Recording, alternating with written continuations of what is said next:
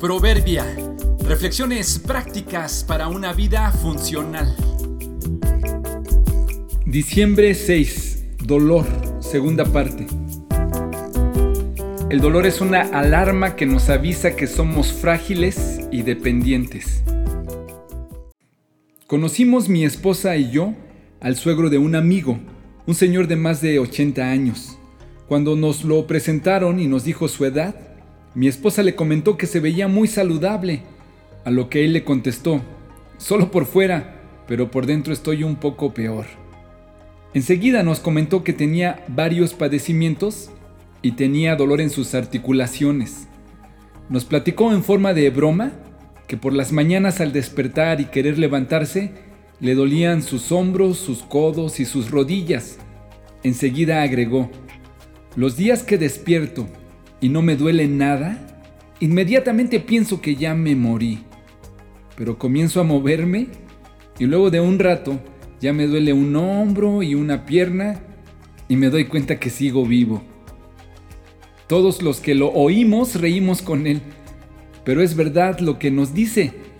En pocas palabras, el dolor estará presente en nuestra vida mientras estemos vivos. Así, el dolor en todos los ámbitos es una muestra de varias cosas.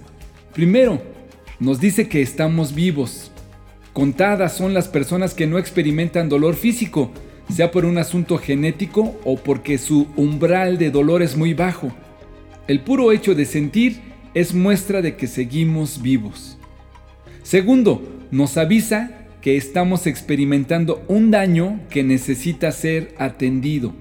Es decir, Solo en pocos casos el dolor es sin causa aparente. En la mayoría de las ocasiones es la alarma de que algo anda mal. Es la señal que manda nuestro cuerpo para que reaccionemos y atendamos no solo el dolor, sino la causa. Y tercero, nos prepara para canalizar y asumir las consecuencias de ese daño. Nos obliga a veces abruptamente a voltear y atender. Claro que hay de dolores a dolores. Algunos son resultado del ejercicio y dosificado se puede enfrentar bien. Otros por la causa de una pérdida son indecibles y nos hacen estar mal. Aquí es donde es importante entender, no está mal sentirse mal. Atiende a tu dolor y su causa. Detente el tiempo que necesites. Digiérelo Llora lo que necesites llorar.